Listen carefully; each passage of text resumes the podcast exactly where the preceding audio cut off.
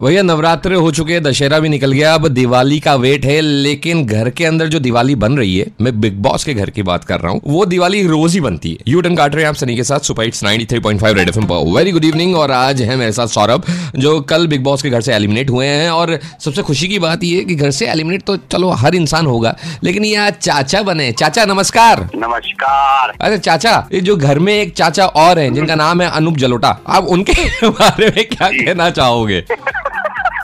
अनूप जी अनूप जी की मैं बहुत रिस्पेक्ट करता हूँ लेकिन उनने कुछ ऐसी गलतियाँ कर दी जो आ, उनको करनी नहीं चाहिए थी। उनका एक एज पौधा उनको रखना चाहिए था और एक वो इतने एक्सपीरियंस इंसान हैं जिनके लिए मैं खुद चाहता था कि ये अच्छा गेम खेलेंगे और लोगों को समझ पाएँगे लेकिन वो पता नहीं कहीं ना कहीं सबकी हाँ में हाँ मिलाते रहते हैं। मुझे आज तक समझ में नहीं आया कि उनका खुद का स्टैंड क्या है। हम्म कल जब सुल्तानी अखाड़े में रोमिल जाने वाले थे तो उससे पहले क्या रोमिल ने जब चेंजिंग रूम में कपड़े चेंज किए तो उसने ध्यान नहीं दिया कि दीपिका भी साथ में खड़ी है। इंटेंशनली नहीं किया। करणवीर और दीपिका ने उसको डांटा था। नहीं नहीं वो जल्दी के कारण किया अगर किसी इंसान को याद हो कि मेरे सामने कोई खड़ा है और वो एक लड़की है जो इसमें इतना सोच के कोई इंसान क्यों करेगा? अगर उसको पता चल जाए कि यार कोई खड़ा है और मैं ये सब चीज़ें क्यों करूँगा तो वो जल्दी के कारण किया था उसने, क्योंकि सुल्तानी खाड़े में जल्दी जाना था। लेकिन जो दीपिका ने दिखाया, ये वो बोलते ना कि हर बॉल में सिक्स मारना क्योंकि दीपिका का ये काम है कि जहाँ पे पता है इसको कि इस बॉल में सिक्स लगेगा तो उसने फ़र्स्ट से मार दिया कि यहाँ पे इसको गलत दिखा दूँगा वो बिल्कुल गलत नहीं था क्योंकि